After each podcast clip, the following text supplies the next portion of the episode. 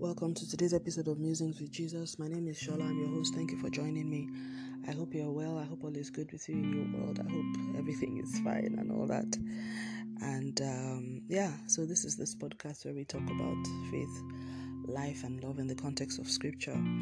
Today, I want to talk about, um,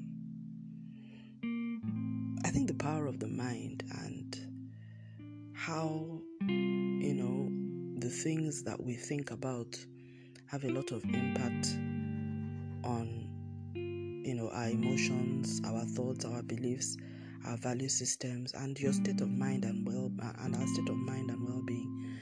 And i'm saying this from a very personal place of of experience. And um, as one grows older and wiser i might say to the glory of god you begin to realize that you know that scripture that says guard your heart with all diligence for out of it are the issues of life. It's i think that's in the book of proverbs chapter 4 it's so true because it's almost like you should there hmm, oh lord. Anyway one should be so vigilant about what is fed. I should be very vigilant about what is fed into my heart in other words, the things that I read, the things that I meditate upon, the things that I hear, the things that I give myself to, the, the places that I put myself in, the spaces that I inhabit, and the voices that speak into my life.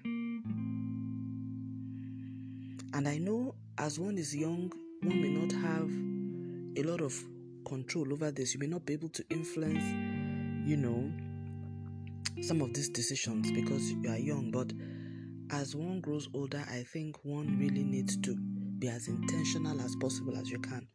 And I believe that if God, if God, if we pray or if I pray and I ask God to help me, I believe that He will help with those things. And I just want to first of all read the scripture and then let me discuss it so that I don't go off too much on a tangent and then come back. So I'm going to read the book of.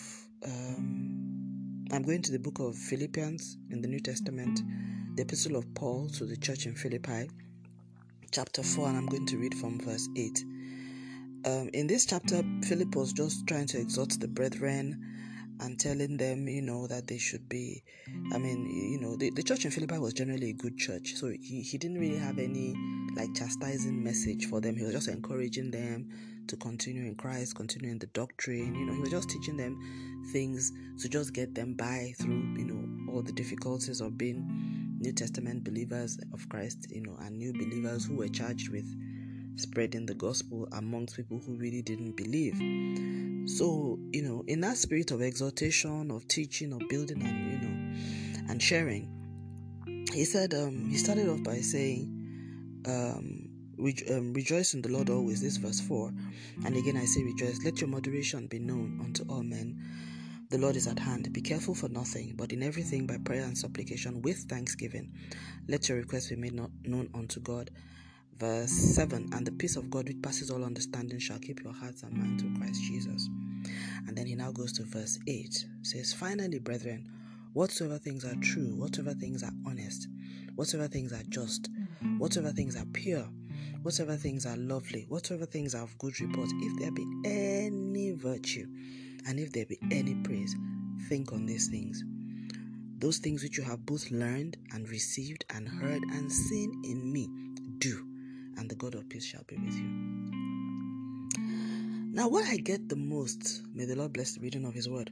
What I get the most from these verses of scripture is the linkage between the peace of God and the God of peace and what I give my mind and my heart to and my life to.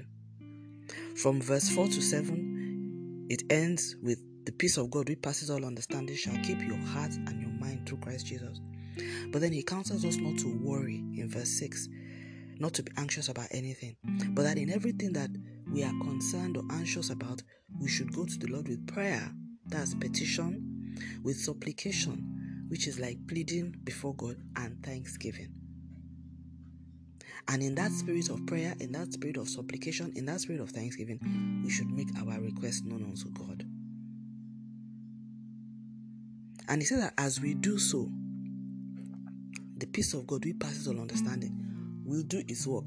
He didn't even say that he's going to answer, God is going to answer your prayer, which of course he will. But what he, he assures us that we will get, or what the Spirit of God is assuring us that we'll get immediately as we get up, or as we get up from this that um, place of prayer, is that the peace of God, which passes on understanding, shall keep my heart, shall keep your mind, shall keep our hearts and minds through Christ Jesus. But there has to be my part, your part, our part is to present everything, to come to God in prayer, in supplication, and in thanksgiving. And somehow God then does what He knows how to do. So the, the answer to those prayers will come in the fullness of time. But what we will get immediately is the peace of God. And honestly, based on what I have seen and experienced in my life over this next um, a couple of few years, that peace of God is what is most important. Now, when you go down to verse 8 to 9, which is where he now says, Finally, brethren, whatsoever things are true, whatsoever things are pure, whatsoever things are honest, if there be any virtue or any praise, think upon those things. Words are powerful. I'm a communications professional. When I hear people say things like, you know, words don't matter, I can say anything I like, I just look at them and I wonder. Because the Bible teaches us that the worlds were framed by the word of God and that God upholds all things by the word of his power, and that in the beginning was the word. That's the word of God, and the word was with God, the word was God. This particular earth, this universe, this world, this this universe that we see, this galaxy that we we we are enjoying, the air, the oxygen that we breathe, was framed by words. God will not do anything without speaking his word, first of all. So, the fundamental basis the order that we have on this earth, when um, um, God says, as, as long as the earth remaineth, seed time and harvest shall not um, cease. Whatsoever a man soweth, he shall surely reap. All those principles of life that we all see, that we are all a part of, is because of the word that has gone forth. Isn't it funny that God doesn't, you know, that God is a speak act God? He speaks first and then he acts based on what he said. Haven't you thought why, why, why is it that God doesn't act first? But it just shows you that his word is his power. And that and, and there's a scripture that says that it says the word of his power. So in the same way, Proverbs 18:21 teaches us that death and life are in the power of the tongue. Words are powerful. And the Bible says, as a man thinketh in his heart, so he is he. Now, there's no word that comes out of our mouth that it doesn't start off with thoughts, which is why God says, whatever things are true, whatever things are honest. Because the more I meditate upon evil things, the more I put myself in a space where people can be speaking evil into my life and heart, the more likely my thoughts will be messed up, the more likely seeds that should not be grounded in my heart begin to germinate. And they will either i mean the, the, bible teaches us in the parable of the sower in luke chapter 4 that the seed can only give fruit after its own kind. So um if somebody is sowing seeds of evil of trying to put you down trying to make you feel less than what you are of discouragement of bitterness if one doesn't deal with it and find a way to exercise those words or remove yourself from the place, mm-hmm. those things will begin to germinate. And that's why when you've had, I don't know about you, but for me, when I've had a, there's some kind of arguments or some kind of situations I get into, before I can detoxify myself from the impact of those words, it takes a lot. So I'm beginning to learn that I have to try to make sure I don't put myself in a position where I am sitting under the ministration of the devil. Do you understand what I'm saying? So the devil is working through someone to minister their evil upon my life through the evil words that they are speaking, negativity. And there's somewhere because sometimes I, we, we, it may be that we are really making mistakes and we need to be chastised by someone. But the Bible says that godly sorrow leads unto repentance. So when you are in the kind of sorrow that is not productive, is not bringing any significant transformation, change, or self-reflection that is that is life-giving to you, you don't need to know that whatever that advice or whatever that counsel or whatever it is that thing is coming from, it, it's not of God. For God to have a, I mean, there's a phrase that actually talks about godly sorrows in the New Testament. That means that there's ungodly sorrow. There's a kind of sorrow that comes to steal, to kill, and to destroy. And I do not mean the sorrow from losing somebody, although that can, I mean, that can also be mm-hmm. sometimes manifest itself in that way. But I mean the sorrow that comes from a negative experience that may not be life threatening but is so wrenching. It may be something that happened in a relationship, it may be something that someone did, someone said. But the important thing for me, and based on my own learning and my experience and things that I've been through, is that I need to be more vigilant about safeguarding the space in which I put myself, whereby I listen to and hear and receive things that are contrary to what the Bible describes in Philippians 4 8. So, in other words, evil reports, people speaking into your life and saying things that they, at the end of the day, when they leave you, you are left with a weight and a burden, as in you are so weighed down by their words. That cannot be God. That cannot be God. That you are so weighed down, it's uh, you know, you begin to all sorts of bad memories come back. You need to do something about that. And this is the Holy Spirit speaking to me specifically. You know, that's why these musings they're very personal. They're not. It's not. We don't. Uh, this is not a teaching session. This is me reflecting on. You know, because I, I I have found myself. In fact, to be honest, I found myself in that kind of situation yesterday. And the Holy Spirit warned me, and that's the thing, because He'd actually warned me that you know I was having a meeting with someone, and He warned me that I should move location. And later I felt, you know, I chose what seemed to be more convenient, not knowing that there was something the Holy Spirit was trying to avert from me. So I stayed in what looked like a comfortable situation. And I always do this, I always disregard what the Holy Spirit tells me, which is so sad. And eventually, it led to a series of um, events that then led to my being in a space where I had to then, very unproductive I won't, in fact, calling it a conversation because it wasn't really a conversation. It was very unproductive, and because of the circumstances, I couldn't remove myself from the place without looking, um, without looking confrontational or disruptive or that kind of thing. So the devil had ample time to disrest, you know, to, to, to, to disturb my ecosystem. And it's all on me. You know what I'm saying? I, I gave him the space. So I think what I'm beginning to learn is I just need to identify the relationships, the spaces, the places where this kind of thing is likely to happen and be vigilant about defending myself and making sure that I do not put myself in that position anymore. Because I'm someone, I don't know about, you know, you listening, but I'm someone that my state of mind is so important to me. I mean, this and my peace, my my personal peace. I it's it's a direct it's my I don't know how to explain it my state of mind and my the peace around my ecosystem, my emotional ecosystem, my spiritual ecosystem is like my superpower. It's very important to keep me grounded in terms of my daily schedule, what I need to do, and you know, just how I function. Sometimes when some of these things happen, it really does set me back.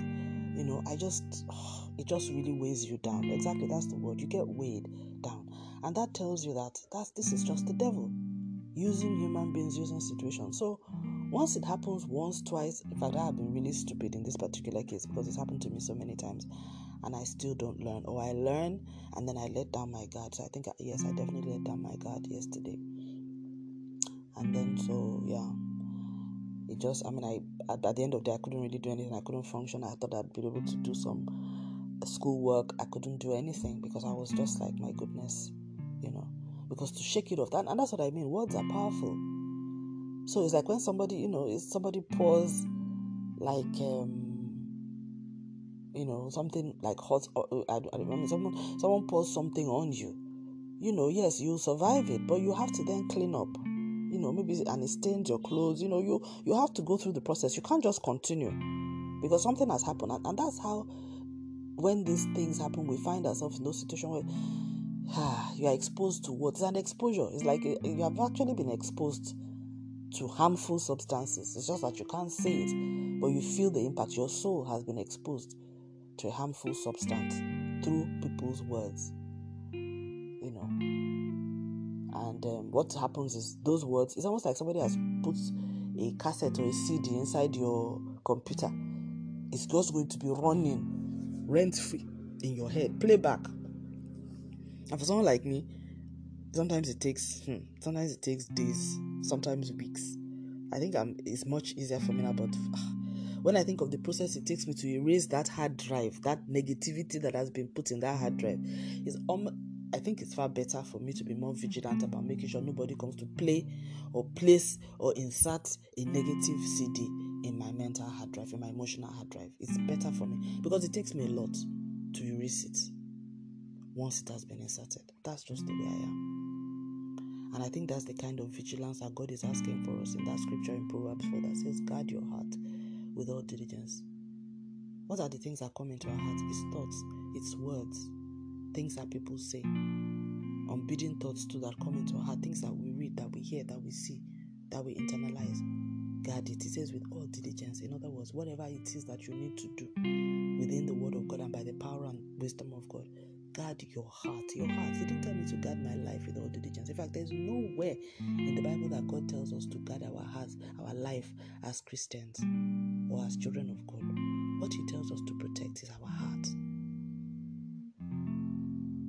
And in fact, the more I'm talking about this now, I'm really wondering whether I should call this thing guard your heart or think on these things. But but I think the, the two of them, I'll, I'll put both scriptures in the in the in the description. But the scripture about guard your heart with all diligence, and the scripture that says whatever things are true, whatever things are lovely, think upon these things. They are complementary, because one is saying even if those thoughts get into your heart, they, you have to purge them out and drive them out, and make sure that you replace them with things that are that are you know that have good have good report. And of course, that's the word of God and what God says about you, God's perspective about you. I mean, there are people that are in our lives who their only ministry is to make you feel less. You know, they, they're not even telling you, you know, they're not helping you. You know, there's some people that they challenge you positively, and when they come into your life, they're not just telling you, "Oh, you're not good at this," or "You're not," but they're they're helping you to make positive change change in your life. Those are not the kind of people I'm talking about. Those are life changers. Those are transformational people. Those are angels. But the worst are those people who their only role in your life is to tell you how horrible you are, how you are not, and they're not, they're not, they have no roadmap to help you. In fact, their their their their goal is just to make you feel bad that you're a bad person, either to deflect attention from themselves or to go about to achieve some undisclosed agenda. I'm finding, and I think I'm just going to leave this here because I sometimes I I feel these musings don't need to come to a conclusion because the point is our lives. You know, you, you can't conclude on it when the, the, the story is still unfolding, so I can't conclude. But to bring it to a close, I think I am beginning to find that at the end of the day, that scripture that says, Study to show yourself approved unto God a workman that needs not to be ashamed, rightly dividing of truth. I think that's 2 Timothy 3, verse 15. Is very correct. I'm learning that the person that I need to study, to meditate, to show myself approved unto is God. I've spent a lot of my life trying to please people around me, people who I thought they had my best interest at heart. And I found out that, they, first of all, you can never please them.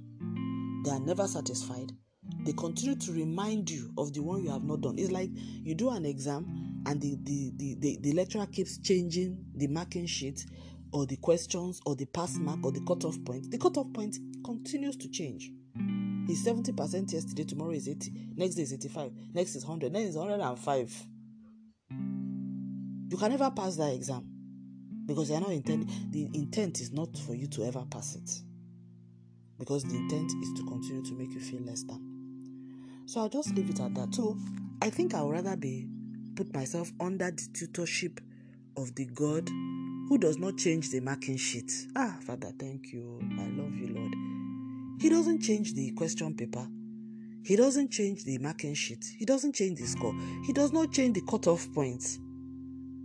The same cutoff point that he set from the beginning up to Moses, up to Jesus, is the cutoff point he's going to uphold. The question mark does not, the question sheet does not change. the marking sheet does not change. So you study to show yourself approved unto God and you hit the cutoff point, you will surely pass. You pass. Because God does not have any agenda that is negative. He doesn't want to see you fail. He's not in it just to show you that, oh, I'm better than you, or just to control. He really wants the best outcome for you, for me, for all of us. And we will see it as we yield ourselves to Him. So I'm beginning to realize now that my challenge on this life is to study to show myself approved unto God. I have spent my whole life trying to show myself approved to the people that I thought were the most important in my life. And guess what? I have not won. In fact, there has been no time I have been acknowledged to say, oh, even if it's only for efforts, we can see you trying, even though you have not accepted. Oh, it's, no, it's not. There's nothing like that.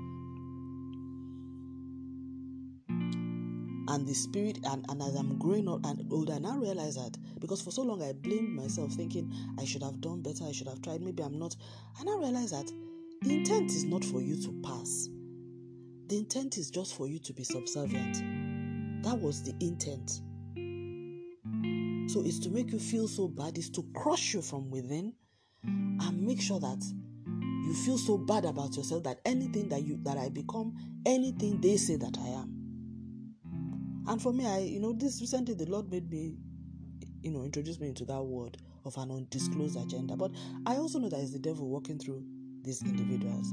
So I think when you have those kind of relationships in your life, I think one just needs to be aware. And when the Lord points it out to us, like I said, the experience I had yesterday, it was disobedience to God and overlooking His counsel that even put me in that position. But in a way, I think it's also a wake up call for me. And that's what I like about the Lord. Every situation is a teachable moment. So even as it's happening, as I'm doing this recording about it now, God is using it to teach me so that I become more aware and hopefully may I learn. I pray, I pray that I've learned because I've fallen into this uh, pothole one time too many.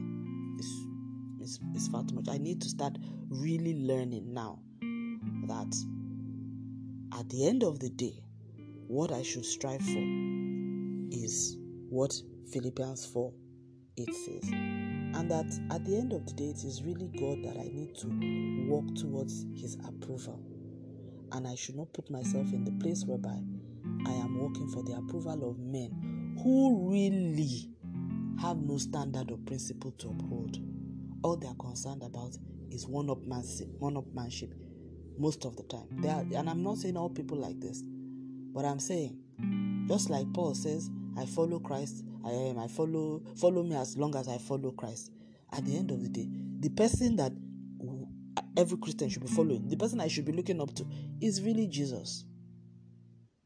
Even if I study to show myself approved of the people around me, and Jesus is unhappy with me, what have I gained? So, since these people that I'm struggling to show myself approved with, I am not passing their test, they are scoring me badly every time they change the marking sheet at will. They are changing the scoring. Okay, let me kuku pack that exam. Let me face the exam of Jehovah. Is it not better? That one, I know he won't change the marking sheet. He will even give me coaches and mentors. He has the Holy Spirit with me, teaching me. They even have mercy. They allow me to recite and retake exam. But they, they are not even, they don't even set questions for me that I am not able to meet.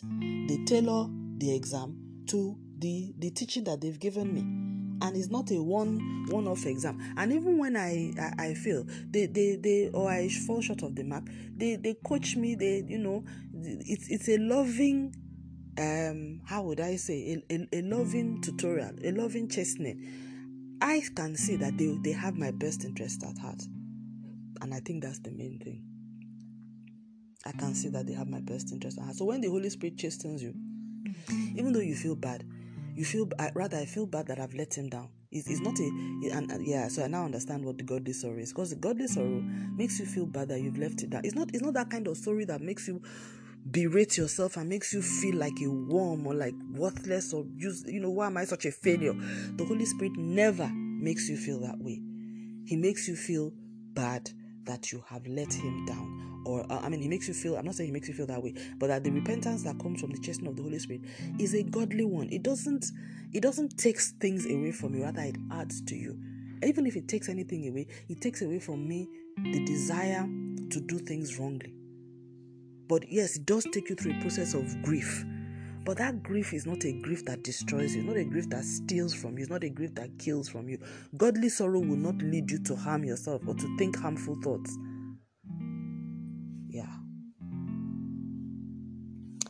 So, anyways, I'm just going to leave it there. And um, as you can tell, this is something that is really yeah, I'm going through at this time. And I just trust God that God will do what He has to do to help me to understand how I need to live my life in such a way that I insulate myself um, from negativity and that I allow, I build a cocoon by the wisdom and the power of God to ensure that I am able to